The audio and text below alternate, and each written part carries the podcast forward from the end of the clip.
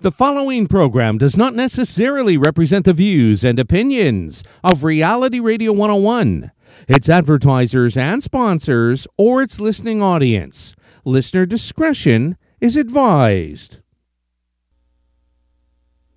This episode of the Urban Forestry Radio Show has been brought to you by Stark Brothers Nurseries and Orchards, two centuries of fruit tree expertise.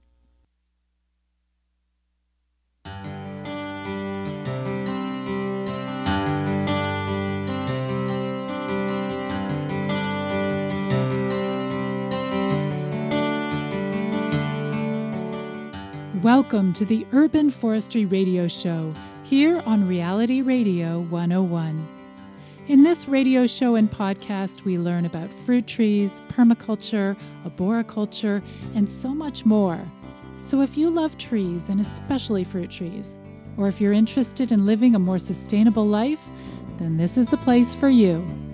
I'm your host, Susan Poizner of the fruit tree care training website, orchardpeople.com. Thanks for tuning in and enjoy the show.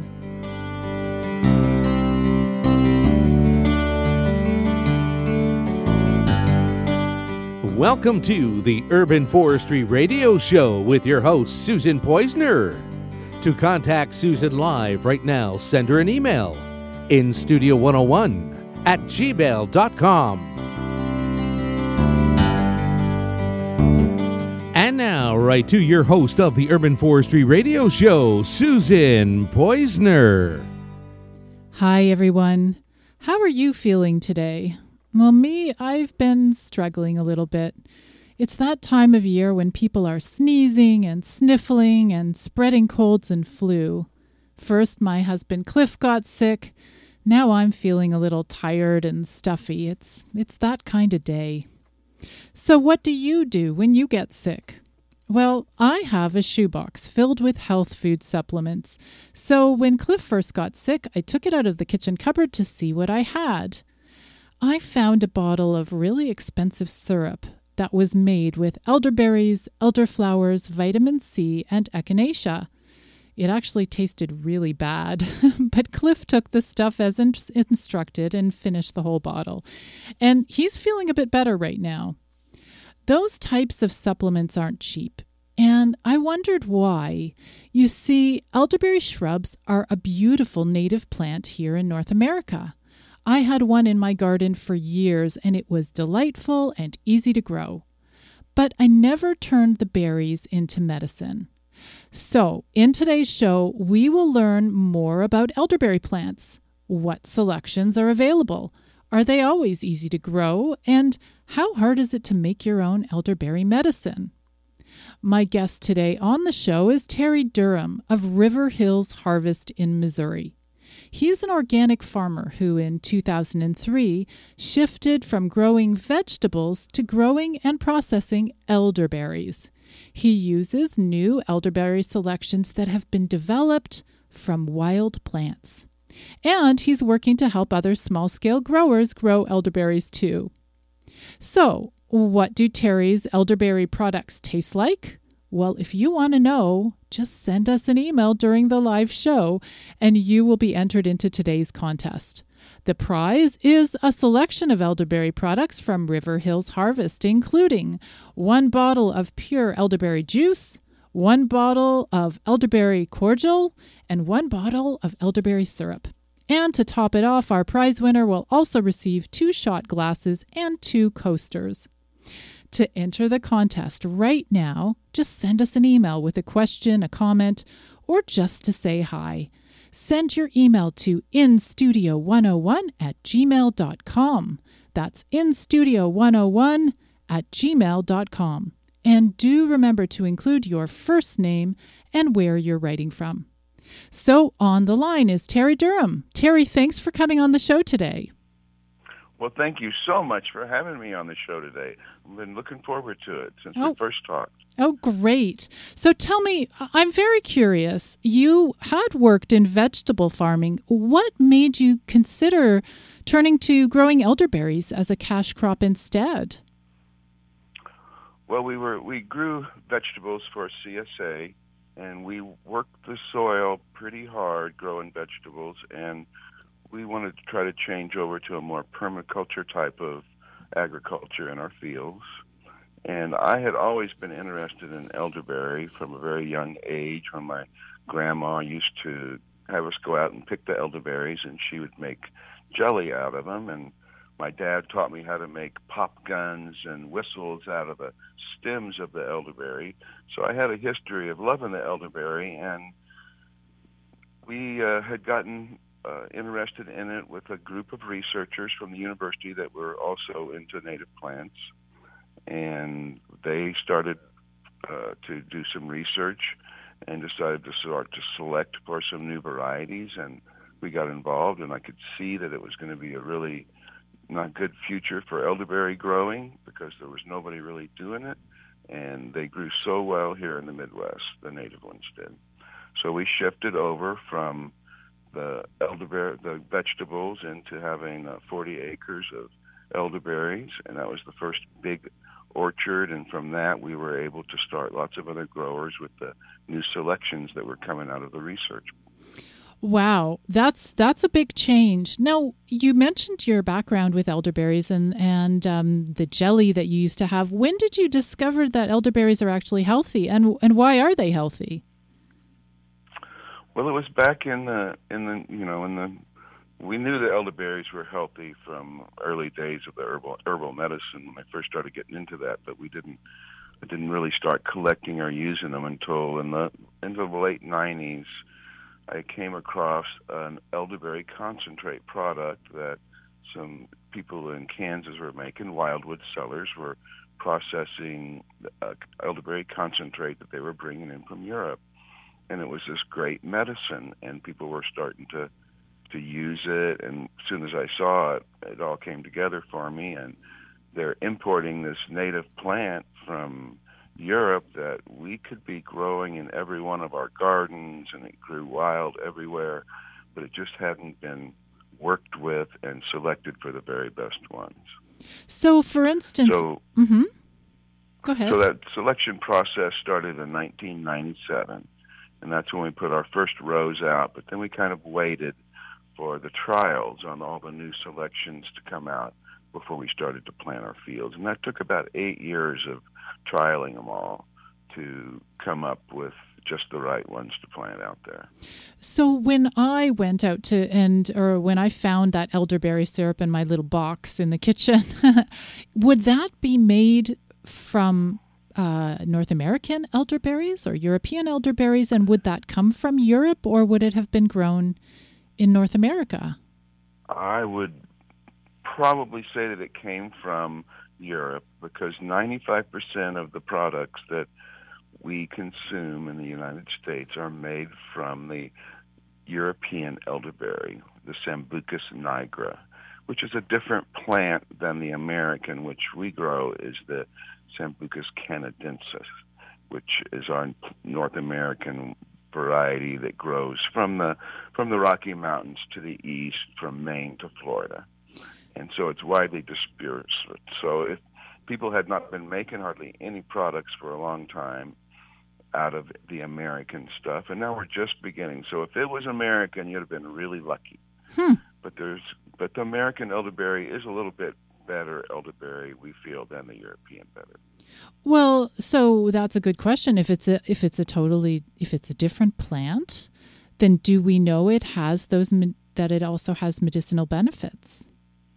Well, that's why we have been working at the University of Missouri. They've been doing research to show how much of the medicinal benefits that the American elderberry have and they're very high in all the antioxidants, a little higher than the European, but they also include two additional antioxidants that are really helpful also and keep it fresh. Hmm.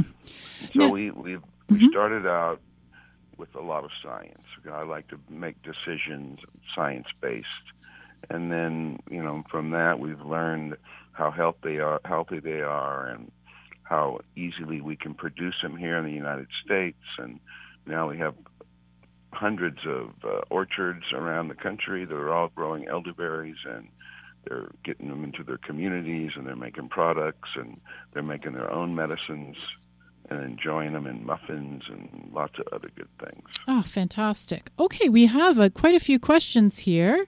So we've got Derek uh, from Helena, Montana.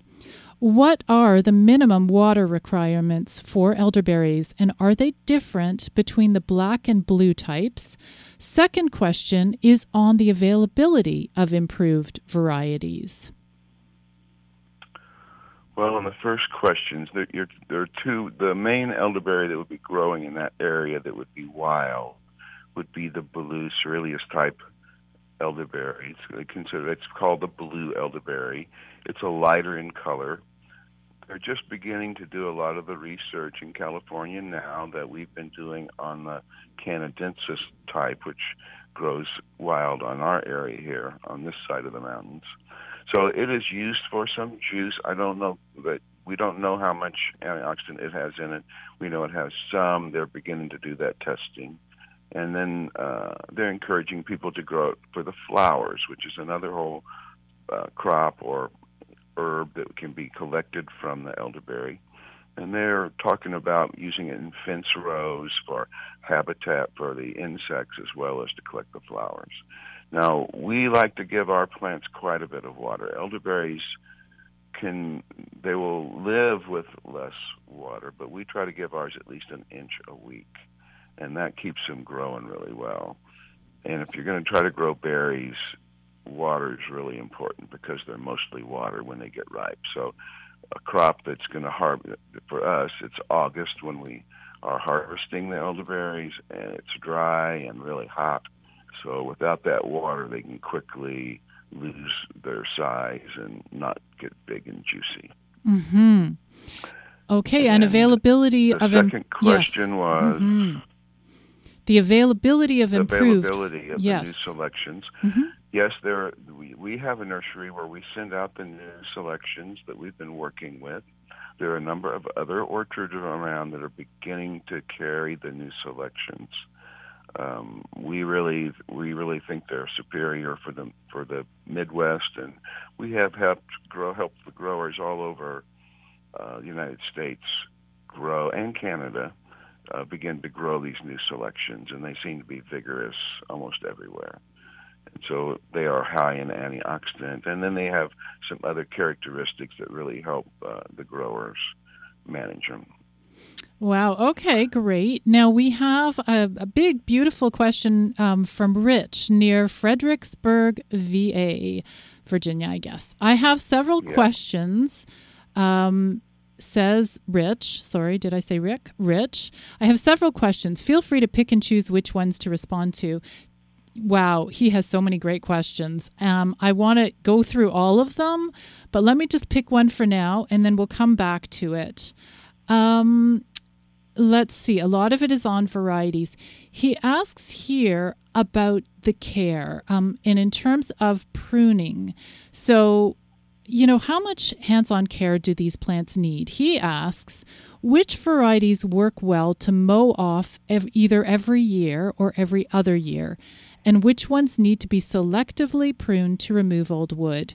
So, can you talk a little bit about how much care these plants actually need? They are native plants, uh, so can we just leave them alone and let them do their thing? You can leave them alone and let them do their thing, but they can get kind of out of control. And one of the nice things about the American elderberry compared to the European elderberry is that fruits on one year old wood. So we have a pot, we pretty much always cut all of our canes down to the ground every winter. And that grows primocanes. We want that one year old wood that will shoot up and make a really large head at the very end. So we, you know, that's one of the key parts of our system is that by pruning them to the ground, you synchronize the growing and the blooming and then the fruiting so that we get it in a more concentrated time period so we can pick it and harvest it and get it out of there quick. And so most of the ones that we sell all are proven to be good for stooling or coming back up and growing really fast and making big heads on the top. Some that don't work one would be the European types. They have to be selectively pruned, so you have to go in there and cut off the four-year-old wood or and then the damaged wood because you're always managing your one-year-old wood to be the ones that will produce fruit for the next year. So that's a lot of hand pruning to try to manage all that. And then it, they don't have a very synchronized set of fruit, so they have to be picked over a longer period of time. Most of the canadensis can handle the pruning down. Some that don't. John's doesn't seem to be able to take it very well. And that's one of the ones that's from Canada that people do grow up there. It's a very tall plant, but it doesn't stool well and it doesn't seem to fit into that system. Interesting. Okay, so basically, if you choose the right and you call them selections. If you choose the right selection or you know type of plant we call them in with fruit trees varieties. I know that's a little different but if you choose the right one you can just mow it to the ground. When would you do that? In the fall every year? We do it in the winter when a tree is totally dormant and lost all of its leaves. We usually start pruning in january so you don't even need any specialist knowledge. You just cut them to the ground, let them come back every year. Now that is definitely easier than learning how to prune and you know which branches do you remove, which do you keep. Um, do do you people like that because it seems kind of easy, or? Um, it's very easy to grow elderberries. They can actually be, you know, like a raspberry. They can just take over if you give them a chance. And so prune, you know, you got to keep them kind of pruned in place of where you want them to grow at. And um, a few people I know will leave a small stump up maybe six inches that they continue to have new canes come out of that. They're usually growing with a with a fabric row cover of some type to keep the weeds down around them. Hmm. Well, that's good. Okay, we're going to go to, well, let's keep this question. If we have time later, we're going to come back because there's so many good questions here. I want to go to Ken's email. Hi, Susan. Fantastic topic. Sort of a silly question for Terry. He mentioned some things made from elderberry plants, such as pop guns, etc. Did he ever hear of elderberry smoking pipes? I hear that they are awesome from a pipe smoker in Toronto. Thanks. That's Ken in Toronto. I have uh, I have seen people using the stems for uh, you know uh, for the pipe stems. You know, using the stems for the stems, but not too much. Um, the biggest history is probably in flute making. There's some beautiful elderberry flutes, even in the Smithsonian, that were collected hundreds of years ago by the Native Americans that they were using. Um, they make fire tubes. You know, they used to use the hollowed out pith. You know, any section between where the buds come out, there's a pith in the middle of the elderberry, and you can push it out with a stick. People do it different ways, and then you have a nice tube. And then that tube is like a tool, and it can be used for blow on a fire or to make whistles out of, or flutes, or lots of different things have been done with them. What an unusual, interesting plant in that way. We have another question here, and I'm glad Cindy asked this. Cindy writes from St. Catharines, Ontario. Hello, Susan. Love the show. My question today is Are elderberries safe for children and pets? Thank you for your answer. I'm really glad Cindy asked that because I have a memory of when we had our elderberry shrub in the backyard. I remember somebody telling me, "Oh, you don't want to eat that those berries uh, fresh because they can be toxic." So, is that true? Depending on what berry you have growing. now, that's one of the great things that we've worked on, and the University of Missouri has completed research on this precursor of cyanide that's in most of the sambucus. Some kinds of sambucus have a lot more than others. The Nigra from Europe is one that does have quite a bit of the precursor of cyanide in it. And when we eat it, our digestive system turns it into a cyanide, and it, it can it can cause problems. So the European elderberry needs to be processed and heated before you eat it, or it can give you an upset stomach. Now, we after six years of research, or the biochemists have uh, assured us, and they were waiting for this to be published, that the American elderberry has 100 times less potential of cyanide than apple juice. Hmm.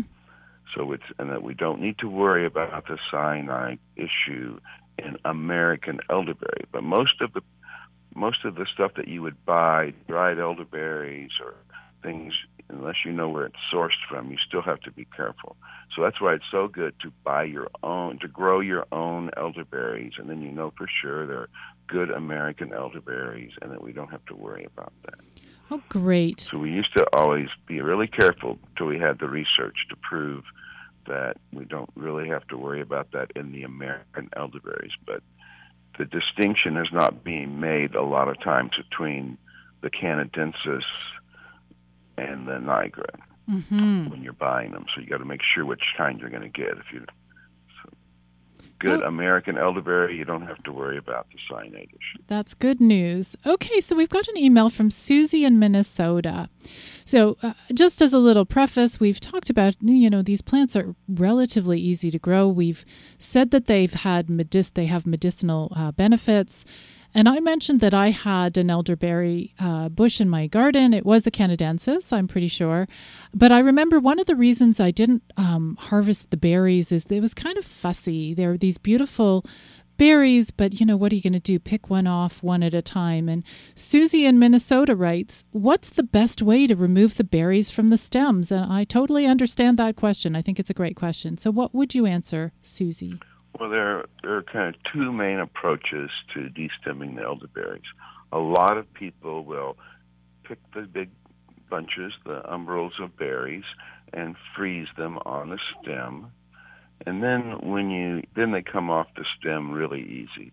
So you can put them in a big bag, put your big frozen heads of elderberries fresh into the bag and freeze it. Don't push them down real tight. Leave them kind of airy and after they're frozen, just beat the bag around a little bit, and most all those berries will fall off.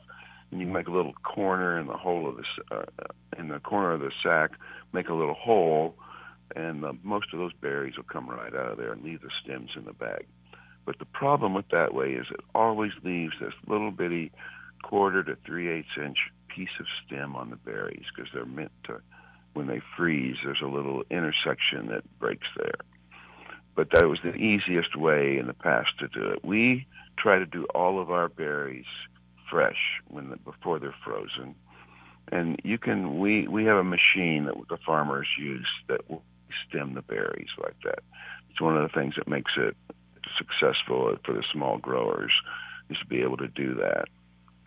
But it's pretty simple to do yourself if you can find some stainless uh, wire screening like like hardware cloth that's about a quarter to three eighths inch size holes.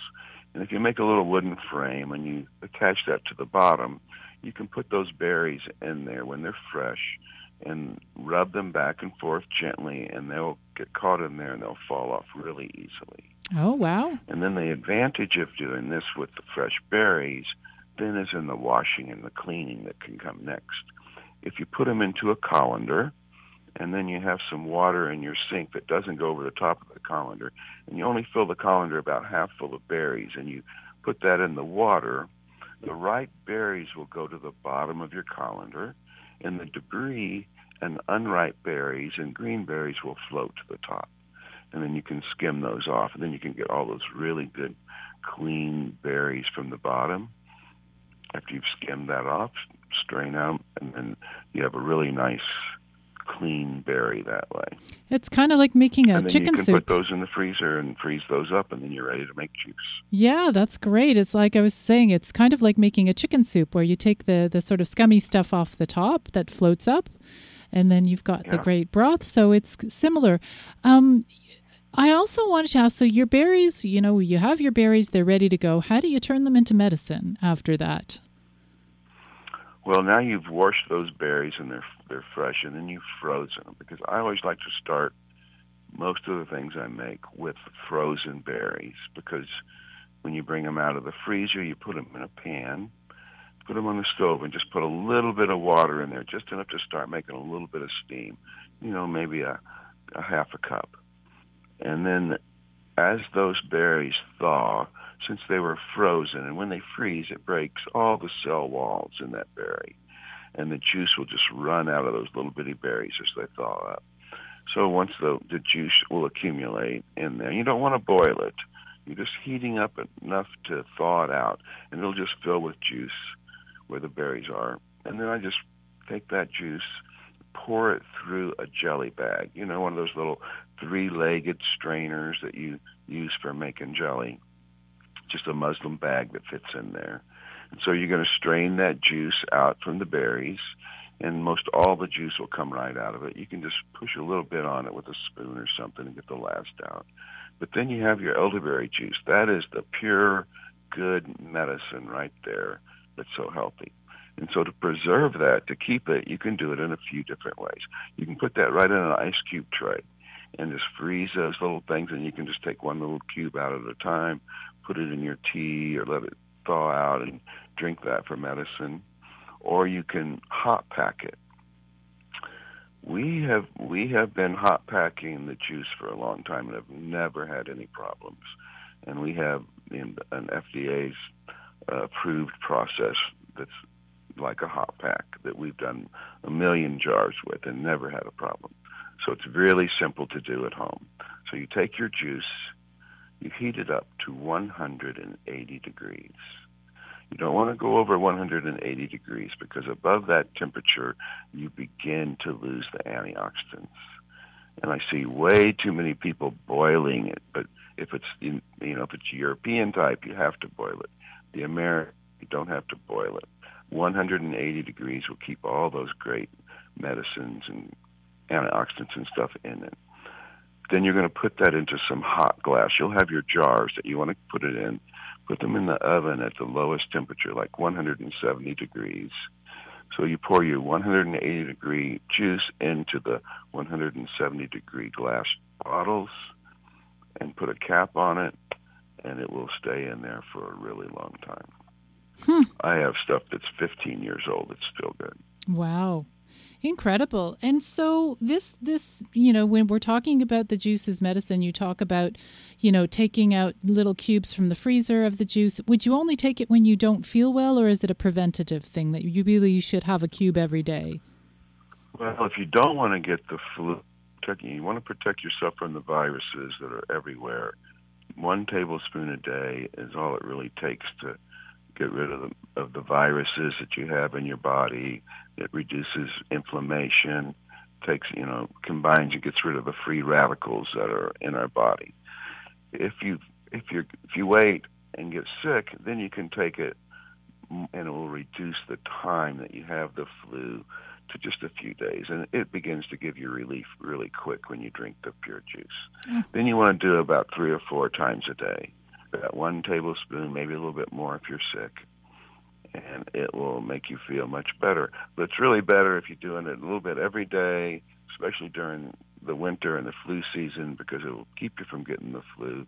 And it does a lot of other really great things for us too, besides just protecting us from the flu. Well, fantastic. Well, how about this? There are lots more questions that we'll go through, um, and I'd love to talk in more detail about the different elderberry selections. We talked about one called John. There are lots of other ones and new ones as well. So, can you stay on the line, Terry, for just a couple of minutes while we hear a word from our sponsors? Absolutely. Okay, great. So, lots more fantastic information coming up. You are listening to the Urban Forestry Radio Show and podcast brought to you by Stark Brothers Nursery and Orchards. This is RealityRadio101.com, and I'm Susan Poizner, author of the award winning fruit tree care book, Growing Urban Orchards. And we'll be back right after the break.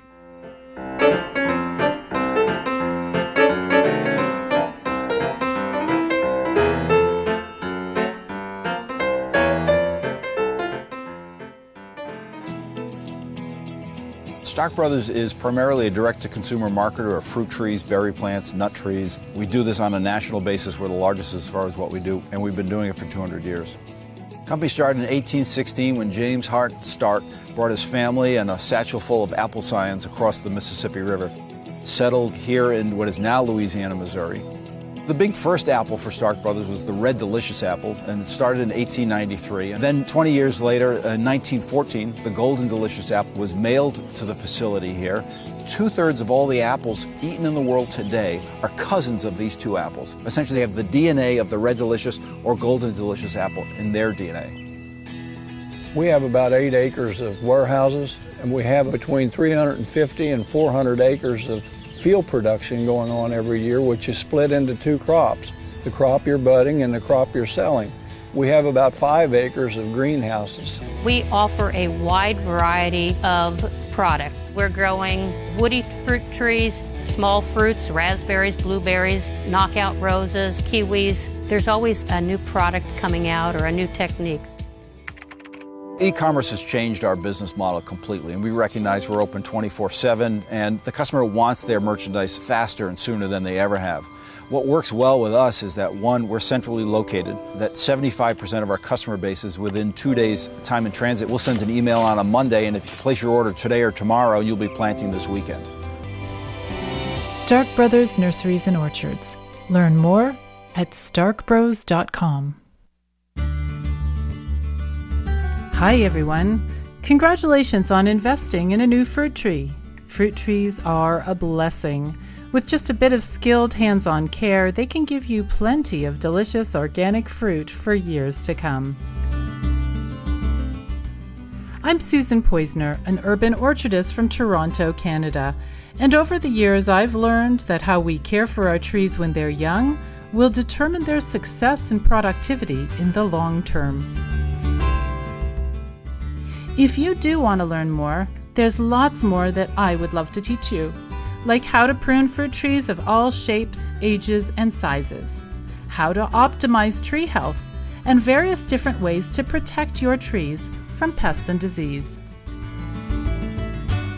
So, check out my website at orchardpeople.com, where you can watch free videos and read great blogs about growing fruit trees or you can check out my online certificate in beginner fruit tree care, where in just eight hours, including fun and informative videos, interactive quizzes, and information packed ebooks, you can learn how to keep your tree healthy and productive for years to come.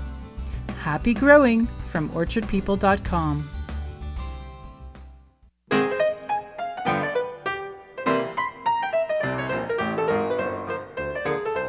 Welcome back to the Urban Forestry Radio Show with your host, Susan Poizner. To get on board, send us an email right now. Our email address is instudio101 at gmail.com. And now, right back to your host of the Urban Forestry Radio Show, Susan Poizner. You're listening to the Urban Forestry Radio Show and podcast brought to you by Stark Brothers Nursery and Orchards.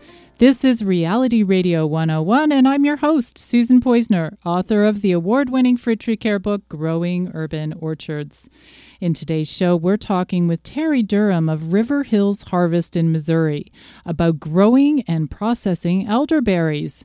Terry grows native elderberry plants and turns the berries and blossoms into juice, cordial, and syrups. He also teaches other small scale growers the skills they need to know to grow this beautiful and productive plant too.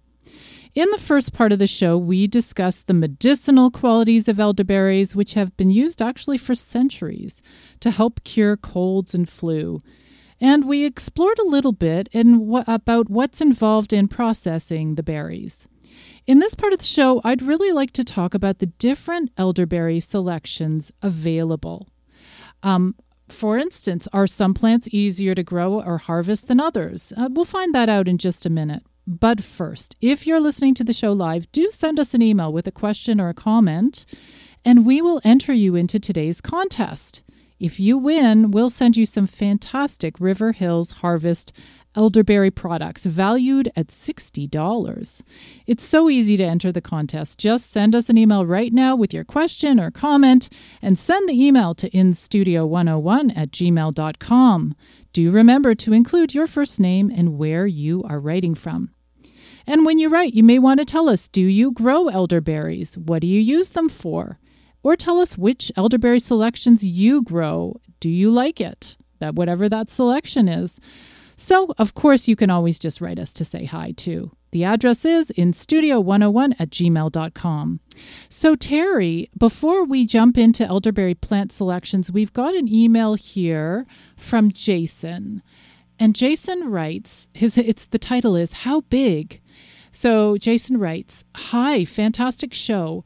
I hear that elderberry bushes get large, very large. How big do they actually get? I'm not sure if I ha- would have room to grow them. And Jason's from Las Vegas. Well, it depends on how much you cut them. The ones that we grow commercially that we cut every year rarely get more than eight feet tall and then we will cut that off and it will regrow every year. But they will spread. So you you you can always mow them down where they're trying to grow in other places, but they usually not much more than ten feet. But they will get as wide and as many shoots as you will let them once they get started. So you can you have to it can be a little bit invasive. So you have to be able to contain them and uh, then you can manage the size of your of how big you want it because they're so easy to grow. They will spread and fill any space that you would like them to be in. Well, I'm glad that that he asked the question then, because if you've got a teeny tiny little garden and you're also hoping to grow some flowers and other things, perhaps elderberries aren't the right choice. Mm, put them in the corner of the yard, mm-hmm. or in a little a, a fence row, or on the edge, so that you can kind of contain them back in there. Okay, fight them back. We've got an email from Denise. Hello, very interesting radio show topic. She says, I'm not really sure what elderberries are. I have heard a lot about them regarding health benefits and syrups, tonics, etc. Can you please embellish on the health benefits? Listening to you in Alma, Quebec.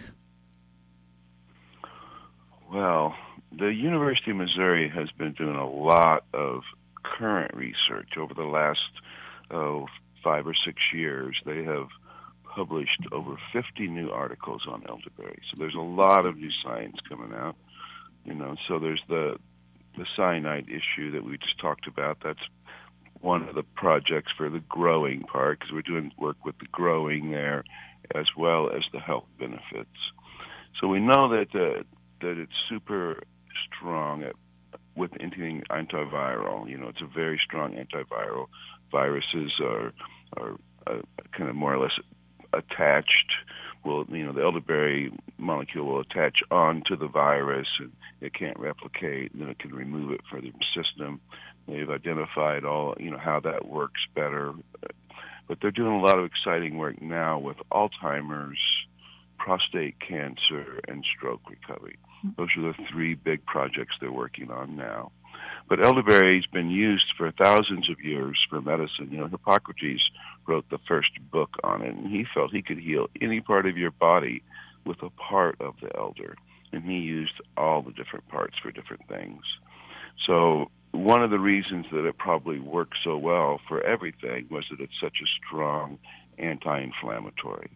And so it really helps with any kind of inflammation that you have. And life gives you inflammation. Everything can be inflaming these days. Different foods or stress or a lot of different things can cause inflammation. Mm-hmm. So it really helps with that. So then it helps with almost any kind of problem that you have because it reduces that inflammation. Interesting. Kind of a magical plant so in the, that way. The, one of the, the big, one of the most exciting things they're working with now is the Alzheimer's, where they have been doing human trials using our juice, and they have reversed cognitive degeneration in Alzheimer's patients.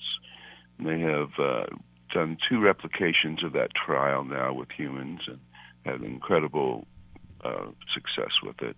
And so they're continue to work on that. They have to prove it more times before they're going to put out too much on it, but it's all it's moving along really good. And they've worked on uh, prostate cancer, where they've cured prostate cancer in mice And they have uh, now they're working on other models. It, it, can be really slow when it comes to health sciences, especially when you're working with native plants and stuff. Hmm. Well, that's that sounds fantastic. I mean, that's very exciting. Um, let's move on to Frank's question here. Frank, his question is entitled Hi. Um, hello, I have grown several elderberry bushes. I only have elderberries on a couple of them. I've planted them in mostly sunny areas throughout the day. Could something be amiss in my soil? Not sure what to look for. Thank you. Oh, and I live in Oakland, California. So that's Frank's question. Well, not knowing what you have planted, it's hard to give advice because there's so many different kinds of elderberries. And in Southern California, there's a small elderberry. It's what we call a Mexican dwarf that grows all over Southern California, around the irrigation canals especially. And it's a protected species because it's the home for an endangered insect, the longhorn elderberry. So I don't know much about the particular one. They don't get a lot of fruit, I don't believe, smaller heads and stuff. Um, so I wouldn't know if he had nigra or if he, you know, because we don't we don't know that the canadensis and the nigra really don't pollinate each other. They're different. Some of the ornamental types aren't meant to make very much fruit. But sun is very important if you want to get a lot of berries. They will bloom in shadier areas, but without the the sun, they don't produce as much energy. They just don't make as much fruit. They like to have full sun. Hmm. So it would be great if if he writes us back and if he knows what exactly uh, what selection he has, maybe we can answer the question more we specifically. We can answer it a little bit. There's really there, you know, the un, the canadensis, unlike the nigra, um, doesn't really have to have more than one selection for pollination. They they're pretty much self pollinating and insect pollinated, so they don't you know, most of the information in the past is all based on the Nigra, which is different and it needs to have a pollinator with it. So that's why they always say to plant two when really that's European types you need to have two more of to get them to pollinate properly. Oh, so there it's even easier. American. So that's super easy. You don't need two plants in order to, to get the berries. So that's fantastic. And I know, and you will read it in many, many catalogs and all over that you need two, but not if they're American. Hmm. I've got a quick email here from Hannah, and then I want to dig into some different selections, names of different selections you grow. But first, Hannah asks, Hello, love the topic today. Can you please explain the different colors of elderberries? I was told some colors of elderberries can be hazardous to humans and even kill them. Is that true? Thanks. And that she's Hannah's from Raleigh, uh, North Carolina. So a quick answer to that. Well, there are a number of kinds of elderberries, and they have different ones. We talked about the blue elderberry, which has some uh, a potential of making people sick. The red elderberry, which grows mostly in the northwest, also, um, it seems, and in California, it has quite a bit of toxins in it. So we don't really want to eat that one unless you're boiling it quite a bit. There are also white elderberries and uh, yellow elderberries. They're, the parts of the world, but mainly if you stick with the dark purple elderberry, it's generally going to be the the one that's we know is pretty safe. Oh, especially good. around North Carolina. They grow really good there. Excellent.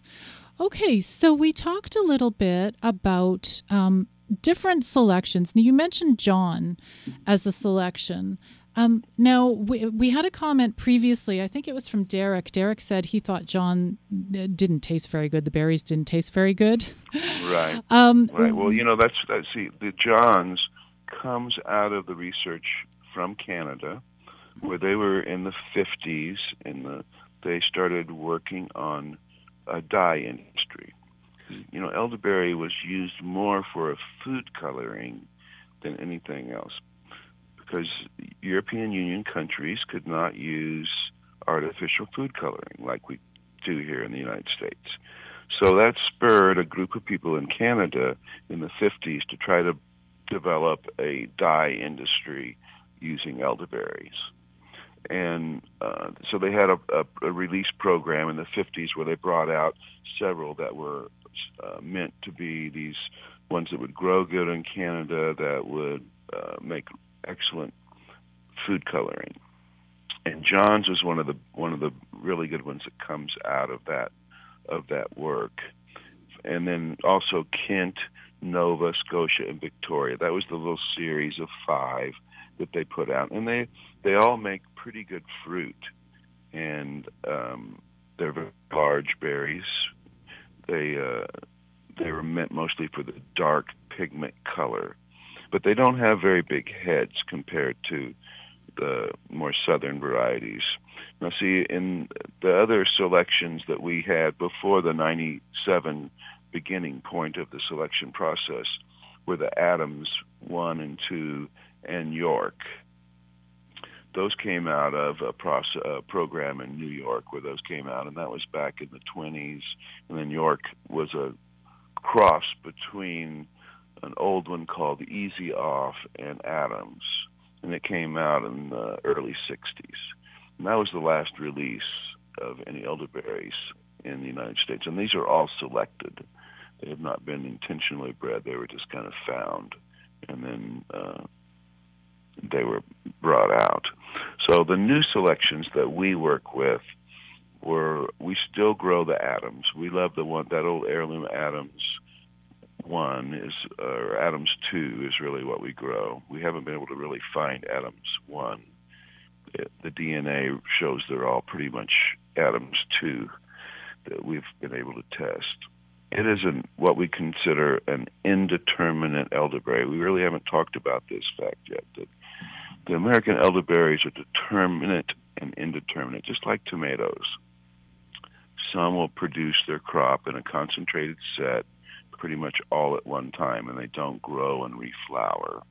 And then some types, including the Adams, are indeterminate, and they're going to bloom, set some fruit, grow a little more, bloom again, set some fruit, and they can do that up to four times during the season. So that's they have a long picking season. And even when we cut them to the ground and try to synchronize them, they still have a long. You have to pick them about four or five times the two new ones that we work with that we really love are determinate types.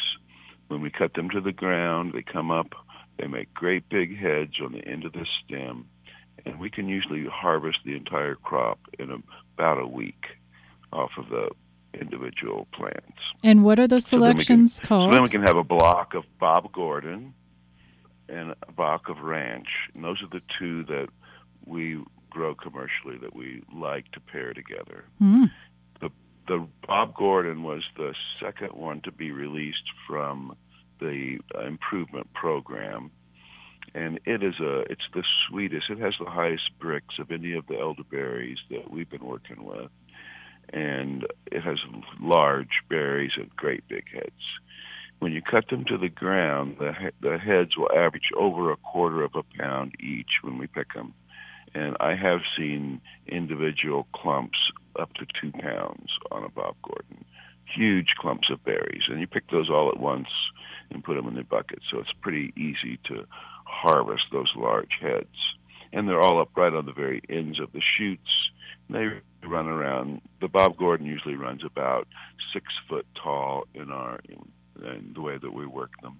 They can get up to eight also and it's got really good chemistry for making wine. And some of our wine growers are beginning to make varietal wines out of the Bob Gordon. And the Bob Gordon also has a really good characteristic that we like. It has recumbent positioning of the fruit. It turns, you know, most elderberries have a big umbel, like an umbrella of fruit. It's like a big landing pad for the birds. Well, the Bob Gordon likes to turn its fruit upside down when it gets ripe and hangs it in an upside down position. And it's much harder for the birds to get in there and eat those than it is when it's a upright position where it's like a landing pad for them. Hmm. Um, so I'm that's just one of the to. characteristics. And the other one we match with that is the ranch. Ranch elderberry is our earliest selection. It comes on and blooms first. It's a, it's a real rugged plant. It's a little stockier. It takes clay soil and heat a little bit better than the Bob Gordon, and it's very determinate also. So we will harvest our ranch first, and about the time we finish it, then the Bob Gordon will start. So we have good labor management, and you can move through the orchards that way. All right, great. Well, The I just I'm, that- I'm sorry, I'm just going to one that we interrupt you. is Oh. the other indeterminate Oh, sorry, are you there? wildwood, and that was the first introduction from the elderberry improvement program. Hey, Terry, It also is very indeterminate. Terry, um, I don't know if you can hear us. You can still hear us, correct? Yes, Oh, okay. Sorry. I, uh, Susan was trying to ask you a question or tell you something, so hang on, please. Sorry to interrupt you, Terry. I want to continue this, but we need to go for a quick uh, word from our sponsors. So can you hold that note? Just that you were on the fourth concept, but we'll just have a few words from our sponsors, then we'll be back. absolutely. Okay, you. great. Thank you so much. So you're listening to the Urban Forestry Radio Show, and this is realityradio101.com. Hang in there, come back after a few words from our sponsors, and we will hear more about Terry's elderberries.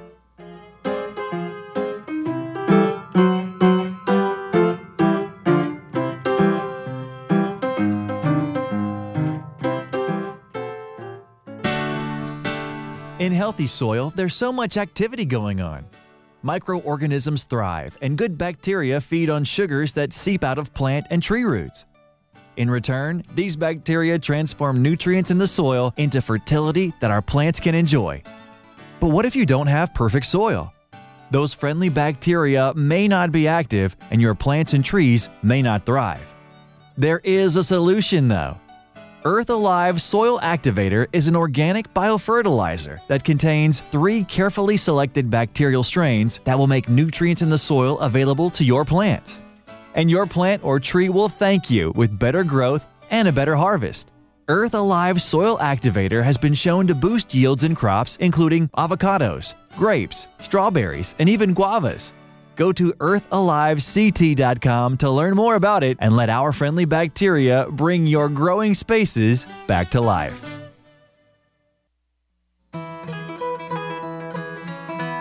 If you're thinking of planting fruit trees and you're looking for a wide selection of cultivars, consider Whiffle Tree Nursery.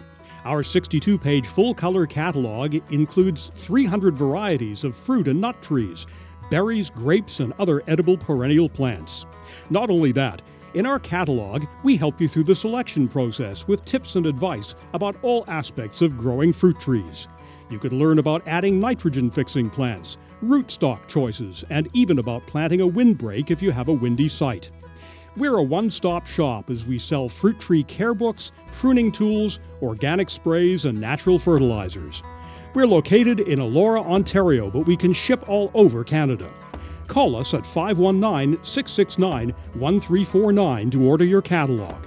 That's 519 669 1349. Whiffle Tree Nursery. Call us today.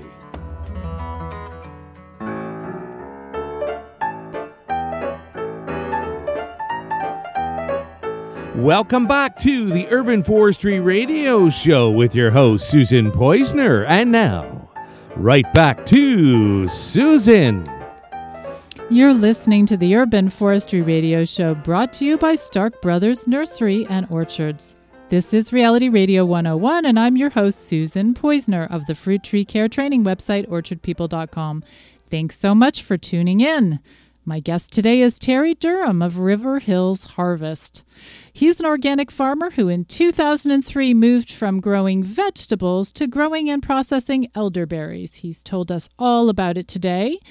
And we've been talking about the new elderberry selections that he has been planting. Um, some are really productive, some have really heavy fruit. So we're going to talk a little bit more about that. Terry, you on the line with me? I'm right here. Oh, great. Before we dive back in, you were telling us some great stuff about the different selections that you grow We only have about seven minutes left on the show, so I really want to make sure we get in. Um, we've got an email here from Stephen. This is Steve from Crofton, Maryland.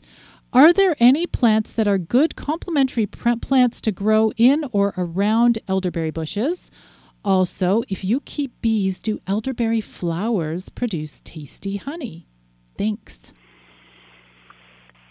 We are still trying to learn more about the right guild plants to grow underneath the elderberries. Um, we've been we've tried some comfrey, and we usually let a few different native herbs and stuff grow in our plants. You can grow um, elderberries around walnut trees. They are very uh, tolerant of black walnuts, and uh, so we're still trying to learn which are the very best plants to grow around the elderberry. We grow grass and legumes between our aisles. And the second part of that question. Oh, let's go back. The second part of the about question. honey bee. Bees. Oh yes. Uh, oh, about honey bees. Yeah. Okay. Well, elderberry makes really beautiful flowers on the top that don't have very much nectar, but they have a lot of pollen and a lot of the, the bees go mostly for the pollen from the elder flowers.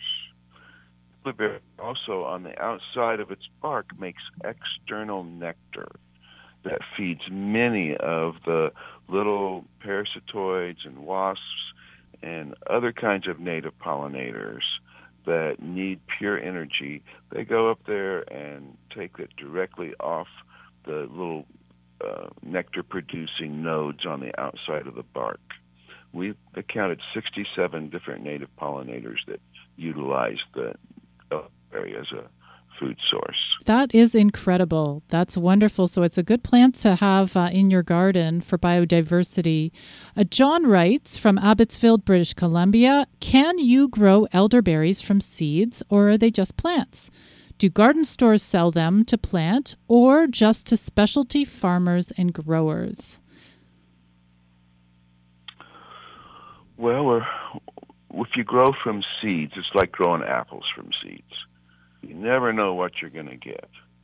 And you might get a really good one. You might get one that's not very good. You don't know. They would be inconsistent from seeds, just like trying to grow apple trees from apple seeds.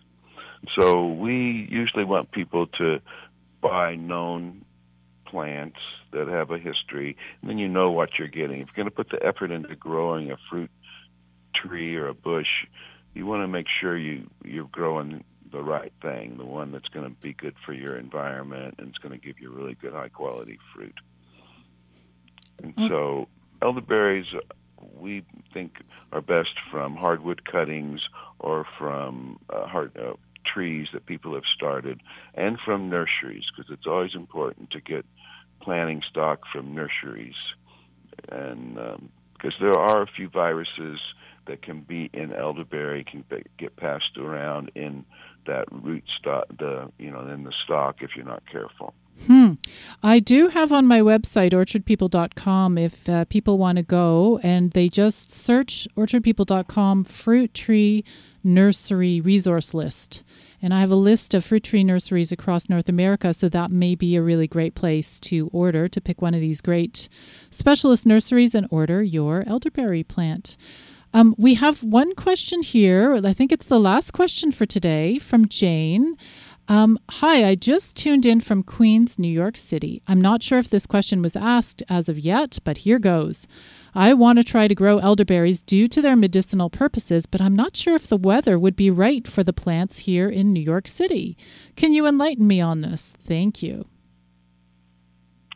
I am sure if you give them some good soil and the water, they'll grow well in New York City.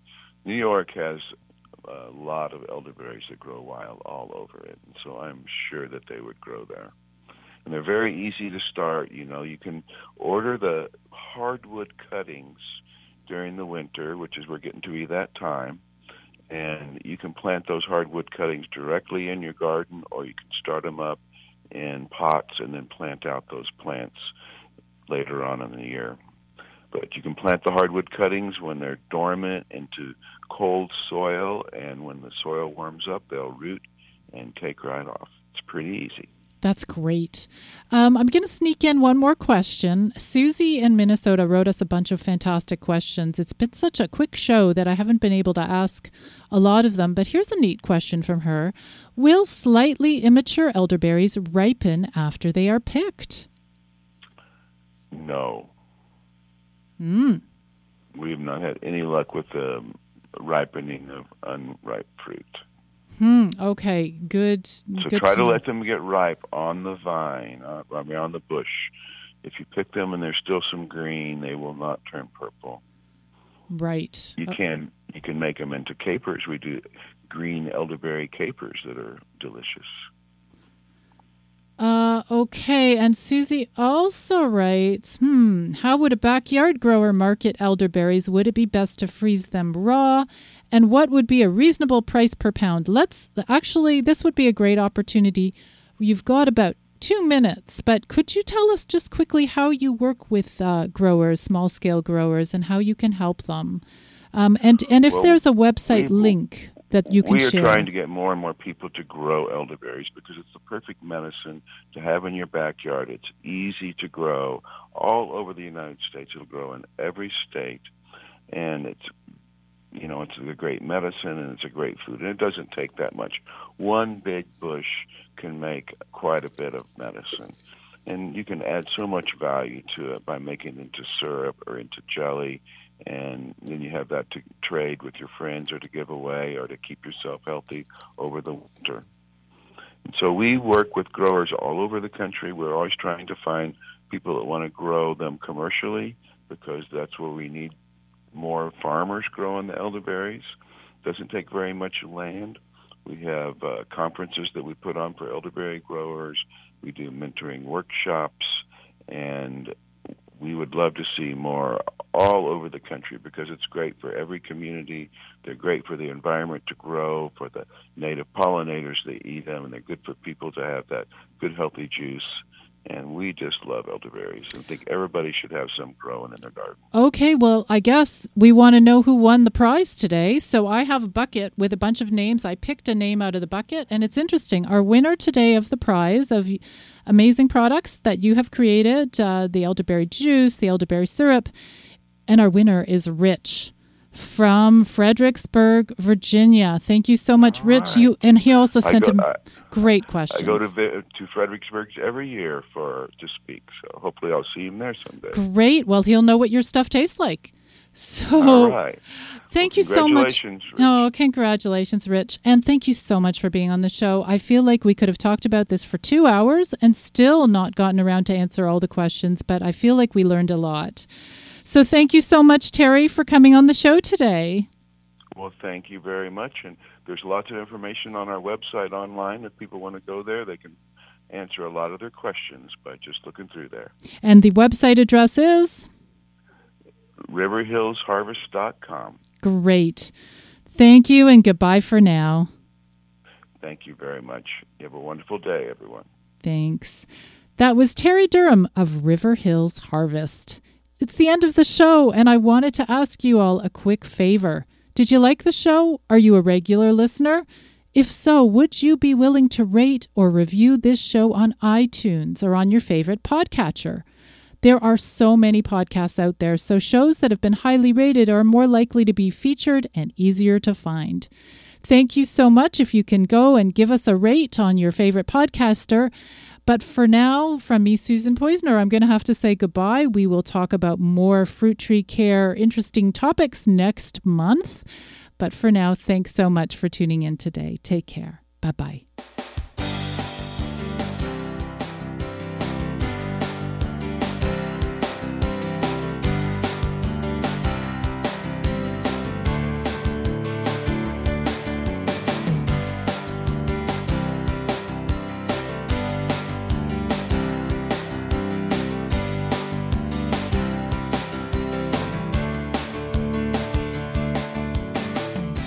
You've been listening to the Urban Forestry Radio Show on Reality Radio 101.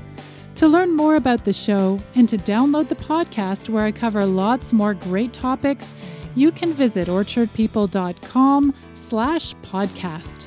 The show is broadcast live on the last Tuesday of every month, and each time I have great new guests talking to me about fruit trees, food forests, and arboriculture. If you're interested in learning more about growing your own fruit trees or just about living a more sustainable life, go to orchardpeople.com and sign up for my information packed monthly newsletter. If you like this show, please do like our Orchard People Facebook page. You can also follow me on Twitter at, at Urban Fruit Trees. Thank you so much for tuning in. It's been wonderful to have you as a listener, and I hope to see you again next time.